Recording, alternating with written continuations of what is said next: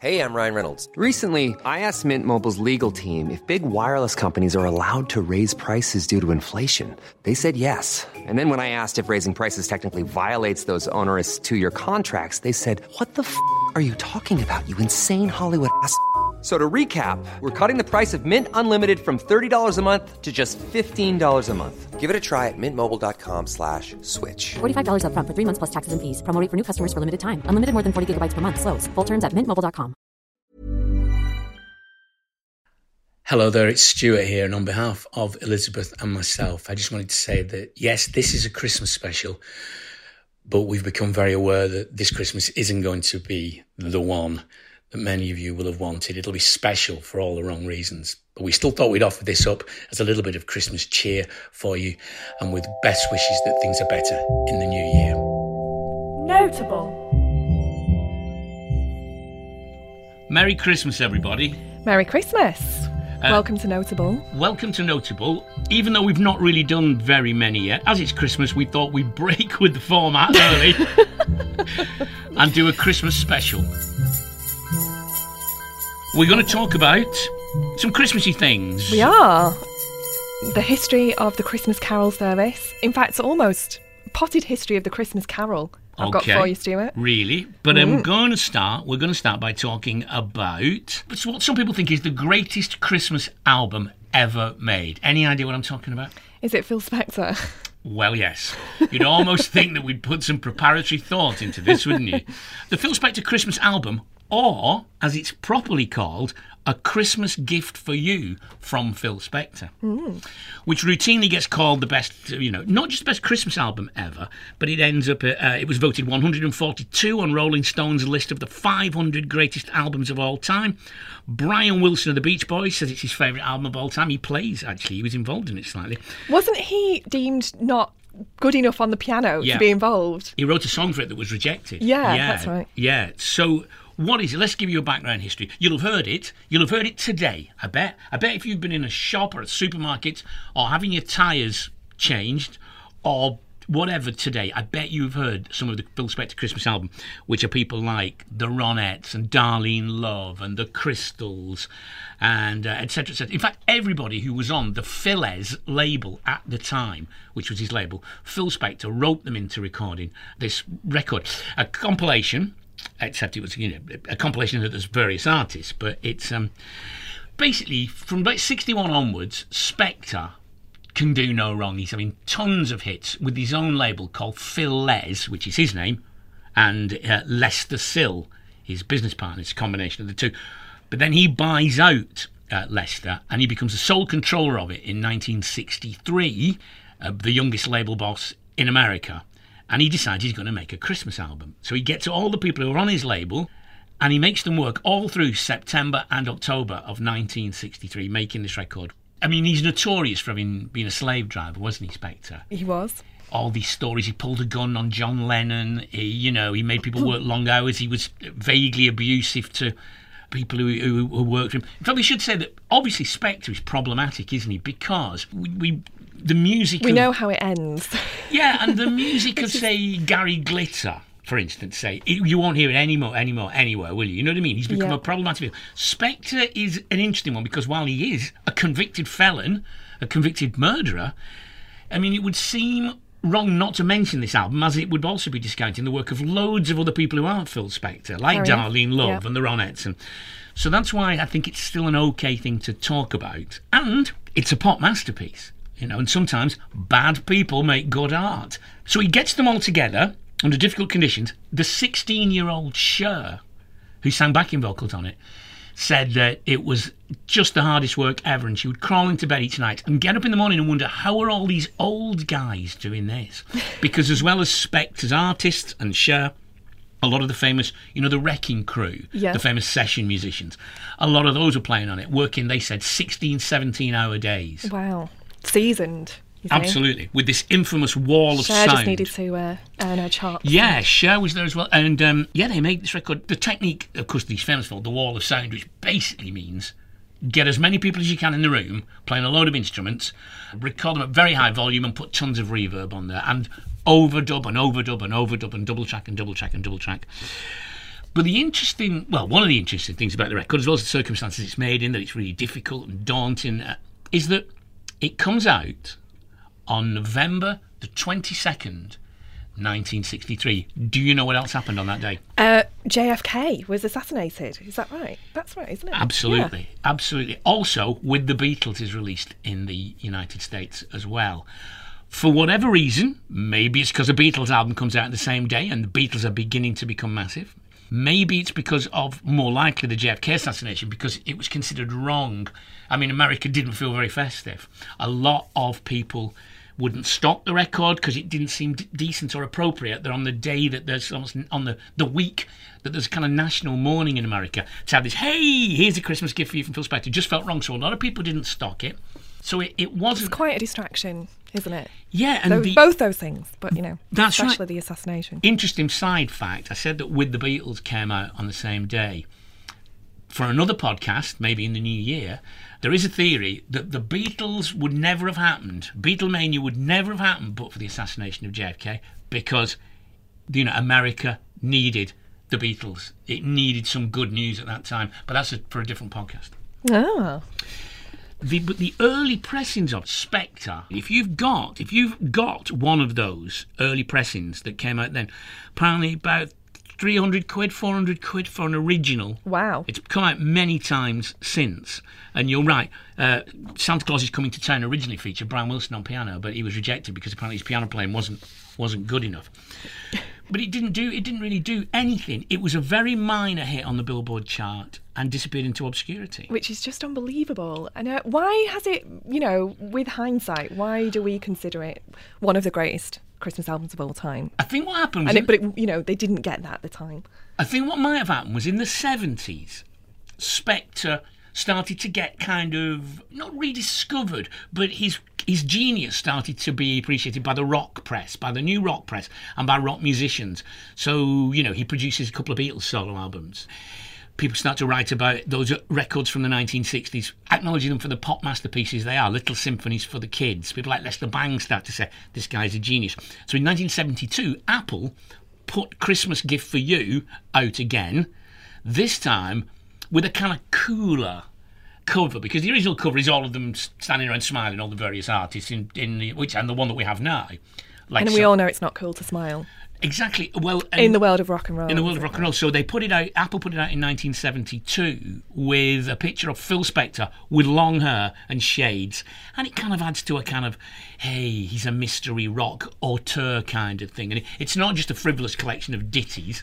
I mean, we should say what some of the songs are, shouldn't we? You know, some of the classics: "Christmas, Baby, Please Come Home" by Darlene Love, and "Santa Claus is Coming to Town," "Marshmallow World." Some of the lesser-known ones on there, I guess. There is "Parade of the Wooden Soldiers." The Bells of St Mary's, but most of the rest of them are pretty big. White Christmas, Silent Night, Santa Claus is coming to town, Rudolph the Red-Nosed Reindeer, Winter Wonderland. You will hear this over and over again. But it's basically been since that 70s rediscovery that it, that it was a big hit then. It was a hit here and in the States again. And since then, there have been countless reissues of it. I mean, it's come out time and time again. Rhino put the first CD out in 1987, and there's been, you know, double vinyl compilations on red vinyl and things like that. But it's an interesting thing how it's checkered history that if you were, if we were making this podcast in the late 1960s, We wouldn't care. you wouldn't care and probably wouldn't this regarded as the greatest christmas album ever between about 63 and 72 for a whole decade was a lost record that no one really cared about It's so interesting how all the kind of imagery around pop music is so important to how we yeah how we think about the sound, how it makes how the sound makes us feel, isn't it? You know, that's it goes to say and, and timing as well, of course, not just because of what, what else happened at that time, but just that you know his image had kind of changed in with a bit of Yeah. distance. yes i mean now So that changes how we all, you know, consume it Absolutely. and uh, absolutely feel about the, it. the the the cover that you have now and the cover that like your your cd and my cd will have is that original cover with them all standing around with the christmas wrapping in the box and stuff like that i i never had uh, i've only seen recently that 72 cover but it does make you think of it in a completely different way Yeah. with a picture of you know phil spector in shades and long hair it makes you think oh this isn't just a collection of brilliant songs by all these artists african american artists in many respects and many instances. But it makes you think, oh, it's the work of this obsessive pop genius. It makes you think of it in a slightly different way. But certainly, I mean, it, it's now you hear it everywhere. Is it your all-time favourite Christmas album?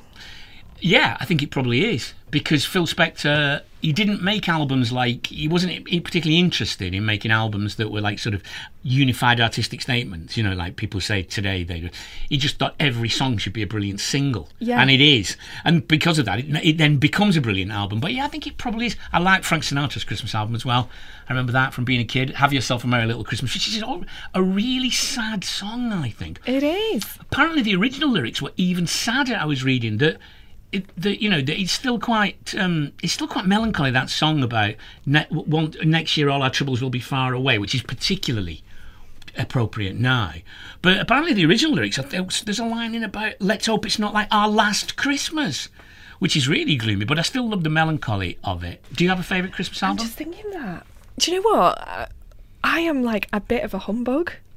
Maybe Oh, now is not the time to admit this. Well- and Christmas was not much of a big deal in our house when I was growing up.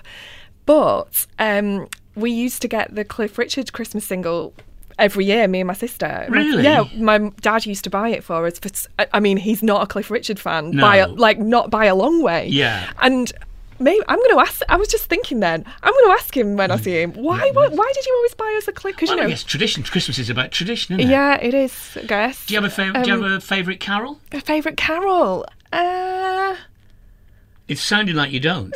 I- I don't. I like Bob Dylan's version of "Hark the Herald Angels Sing." Right. Okay. Okay. Yeah. Maybe that's the you know. Yeah. I love the Coventry Carol, which uh, you know, Lule Lule, thou little tiny child, which is so dark and strange because it's about Herod and the massacre of the innocents, Yeah, but yeah, it's just got that beautiful sort of medieval tune to it. So um, yeah, that would be mine.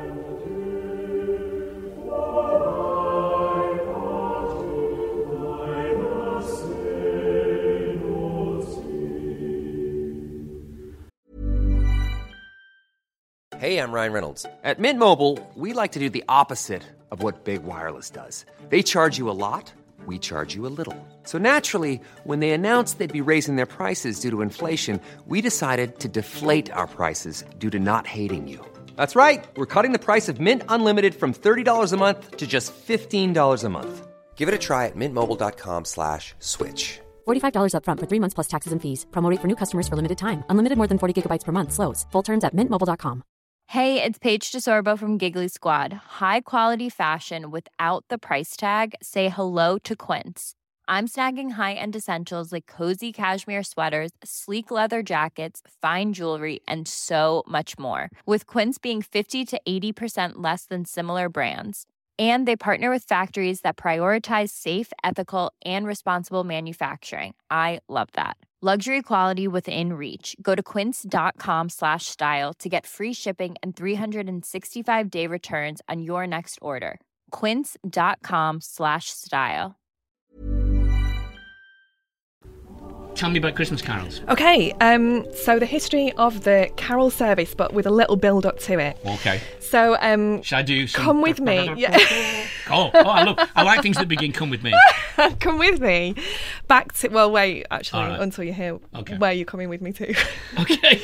so this dates back to pagan times basically these were songs that were sung around the winter and summer solstice in fact usually they were for every season sung around the stone circles um, it was particular pop, particularly popular in the west country in, Right. in cider apple producing regions because Okay. they had this tradition of wassailing Yeah. um, which is where they would sing um, it was a kind of a superstitious thing to bring in or to you know usher in uh, a good harvest of also- apples Yeah, and, and poor, poor people used to go wassailing, which basically meant, which basically meant going door to door begging for food and drink. Yeah, and it means um, drinks your health, doesn't it? Good health, basically. yeah. Um, and I guess that's where the tradition of going from door to door singing carols comes from Absolutely. as well. And yeah, I think the whole Merry Christmas thing comes from that as well. Just you know, drink and be merry. So that's kind of it was that sort of thing that carols started. Those sort of traditions. That's what the carols are born out of. Carol, it's the dance basically. Yeah. It's a dance in the round. That's what it Oh, means. okay. Then the Christians came along. Christians have kind of fallen in and out of love with the carol singing tradition, this kind of folk song Yeah. tradition. So, as early as 129 AD, angel songs were sung at Christmas in Rome. Mm-hmm. For hundreds of years after that, musicians have written songs for church at Christmas time, but they were usually in Latin, mm-hmm. which was not what the carol singing thing was all about. You know, this was a folk thing that the people could sing. So usually they were sort of out of church and then in church, Christmas songs were Latin. So the two, you know, yeah, yeah. kind of stayed separate, really.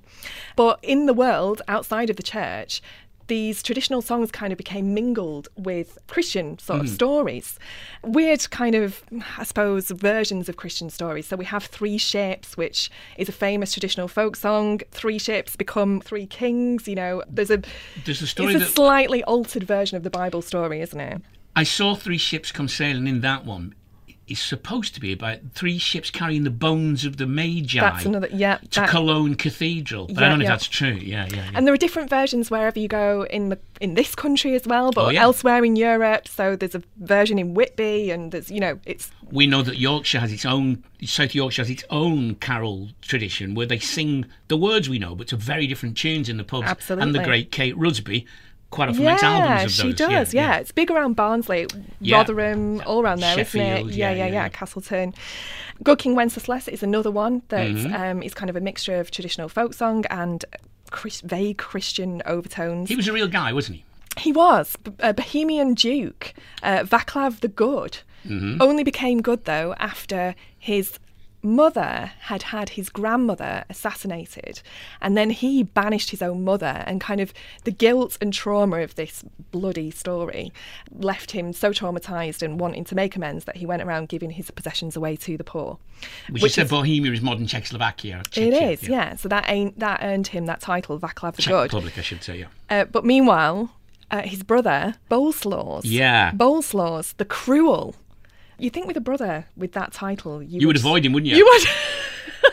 There's a clue in the name, isn't there? there is. There's You'd certainly watch your back, wouldn't you? Yeah, yeah, yeah, yeah. Uh, but he didn't. Poor. King Wenceslas and um, Boleslaws. I think that's how you say it. Boleslaw. It's B O L E Slaws. It's, it, I've got Boleslav, B O L E S L A V. Okay, well, you know, Boleslav. Boleslav, Boleslaws, the cruel, the cruel bit being, Yeah. you know, the important bit here, uh, actually murdered his brother Vaclav. Um, He was so- only 22. I know. when he died. He did a lot in that in that time, didn't he? He did, but he didn't see that old man gathering winter fuel apparently, because that fictitious story was written much later by a Czech poet in 1847 that, for, that forms the basis of the Good King Wenceslas Mm. right. song, as it were. Yeah, So he very much was not looking out for himself. Yeah. Um, but we know what his favourite pizza was, don't we? Do we? Yeah, deep pan, crisp and even. Come on. oh, dear, I've never heard that. uh, so, back to the carols. yeah. Basically, as I was saying, the Christians kind of fall in and out of love. It's interesting in this country, Christmas comes in and out of fashion for like hundreds of years on and off. Yeah. So when the Puritans came to power in Britain in like the 1640s, the whole tradition of singing carols at Christmas was forbidden. It Yes. went underground actually. People used to meet in secret just to sing carols. Uh, and then what basically happens is the Victorians make Christmas into what we sort of They know invented it the modern today. Christmas, yeah, they didn't they, the um, because of uh, obviously an explosion of urbanisation, so commercialisation, gifts were mass produced, so they were cheaper. Also, the idea of charity as well at Christmas. yeah. It grew, didn't it, at that Yeah. time because people were living in cities in squalor, and then suddenly there was Yeah. more pressure put on rich mill owners to give away Our- things at Christmas, our- be a bit more charitable. Our Christmas imagery is basically sealed by the Victorians, isn't it? Yeah. All our Christmas. Before you move away from Puritans, Mm. just an just an added bonus thought: the twelve days of Christmas is thought by some people to be coded Catholic litany, as it were. Because during that period you're talking about, when Catholicism was banned. It's said that the 12 days of Christmas is a coded way of, of Catholics to celebrate their faith, i.e., the partridge in a pear tree is Christ on the cross. Right. The eight maids of milking are the eight beatitudes. The two turtle doves are the Old Testament and the New Testament, etc., etc., etc. So that there are, you know, the So six it's days. Catholic code. The six days of the creation are the six geese a laying. Now, this could well be bunkum of the highest order. But it's well, a, I bought right into but it. it's a theory. so- it's a theory. But Well, anyway, like yeah, it. It's back good. To, back to the Victorian Christmas. Yeah, so Victorians, as I say, uh, they create the kind of commercial Christmas that we know today. Uh, also, apparently, the you know trains were invented during the Victorian times, and so that whole kind of tradition of travelling home for Christmas that Okay. started then Yeah, as well. yeah, yeah. And there's also a theory that people who'd moved from the countryside into the cities, into often it was squalor, wasn't it? They developed this kind of nostalgia at Christmas time for what Christmas had been in their Yeah. in their you know rural past Mm. or the places in the countryside that they come from. Which was probably a little bit exaggerated because obviously they had left the country for a reason. The person who's central to the, invention, to the invention of Christmas, Charles Dickens. Yeah, absolutely. Do you know Charles Dickens, when he was growing up as a child, it was a particularly kind of cold spell, and so all his Christmases were white. And apparently, he perpetuated the idea of a white Christmas. Right. And also, you know, his social conscience perpetuated as well that idea of charity at Christmas. So all this Christmas, as I s- Christmas stuff, as I say, is flying around. Two men. William Sandys and Davies Gilbert started to collect old Christmas music from rural parts of the UK. And at the same time, choirs and orchestras in these sort of new cities, expanding cities, were uh, established. Okay. And the whole tradition of music played and sung at Christmas started to grow. Meanwhile, in Truro, in 1880, the Christmas Carol service, as we also know it today, was uh, invented. And it was a chap called Edward White Benson, who Yeah. was the Bishop of Truro at Yeah. that time. He invented the modern day Christmas Carol service. Nine lessons with carols, so it's nine biblical passages, as so many of us will know, having been to this the Christmas Eve carol service, uh, from the Old and New Testament, interspersed with various carols, hymns, and usually three anthems from Handel's Messiah. Bish bash bosh. We can all go home for a Bailey's and a sausage roll.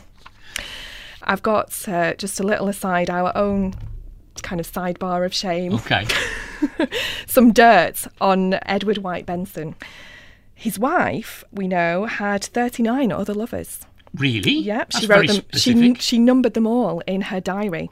All women as well. Good grief. Yep. His son Arthur Benson, uh, an eminent poet, wrote the words to Land of Hope and Glory and also wrote a diary of four million words, which is thought to be the longest diary ever.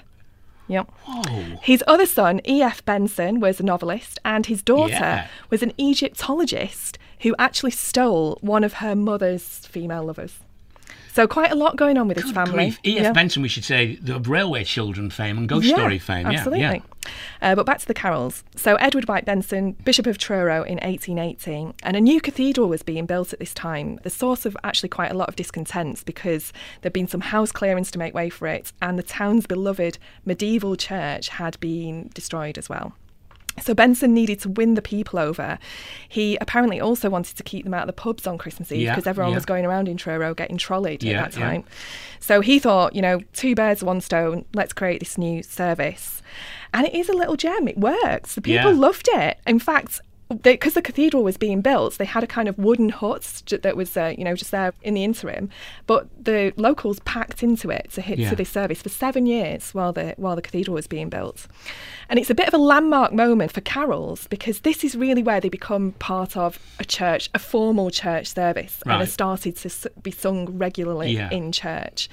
He even introduced the idea that the first reading should be done by a kind of lowly chorister building up to the big cheese, who's Right. the bishop, Okay. which we still do today as well. Yeah. So, how did it travel from Truro out into the world and become the popular carol service that it is today? Well, um, he became the Archbishop of Canterbury. So, I guess if you want to get your ideas pushed through, that's one way. But also in 1918, a man called Eric Milner White was the Dean of King's College, Cambridge. Yeah. He took up this service. He added a few of his own personal touches. Once in Royal David City became the opening hymn, Yeah. as it, still is today. Which say significantly is 1918 because what he was doing because we just had four years of war, Yep. and he thought this would be a f- you know more fun than the usual sober Christmas Eve service. Yeah. He thought the austerity of the usual Let's mass. just zhuzh it he up a thought they should judge it up a bit for people who'd had four years of war. Yeah. Uh, also, he introduced the, the idea of the first verse of Once in Royal David City being sung by a solo treble, as it still is uh, today as well. We used to sing it like that at school. So he kind of added all these personal touches, which make, which we, you know, we still practice today. Uh, Ten years later, the BBC broadcast the King's service on the radio, and they have done Ever every year since. ever since. And this year is going to be slightly different, uh, depending when you're listening to this, because normally it's open to the public. And they often queue up from like two and three o'clock Yeah. in the morning to get in there on on the, for the Christmas Eve live serve, but it's only open to people from the um, college this year because of COVID. So that's slightly different. But one of the facts about it that I really love is that you hear that that opening soloist voice for Once in Royal David City. Mm. They don't know they're going to sing it Are they just told that day? I think they're told minutes. Oh, really? minutes before, because the feeling is that they would be panicking for, for weeks if they knew. Right, okay. Because there'd be so much pressure. So it's better not to know till just before. I guess you can still practice for it. You can practice, of course. If you know you might be chosen. I mean, it goes out at four o'clock on Christmas Eve uh, on Radio 4 and around the world on the World Service. Mil- literally millions of people listen. Yeah. And it's not to be confused with Carols from King's the Telly, which is kind of different. That's the more kind of showbiz version. Yeah, this is the original. This is the proper one. Yeah. So there you have it the history of the Carol Service and Phil Spector's Christmas album, or a Christmas gift for you from Phil Spector. And some juicy gossip along And the way. some juicy gossip. I didn't know, yeah. Yeah. Um, we'll be back with the regular Notable. show, Yeah. I guess, in, in the, new new year. Yeah. In the meantime, Merry Christmas Have a very peaceful Christmas. and a Happy New Year. Happy New Year. Notable, the podcast.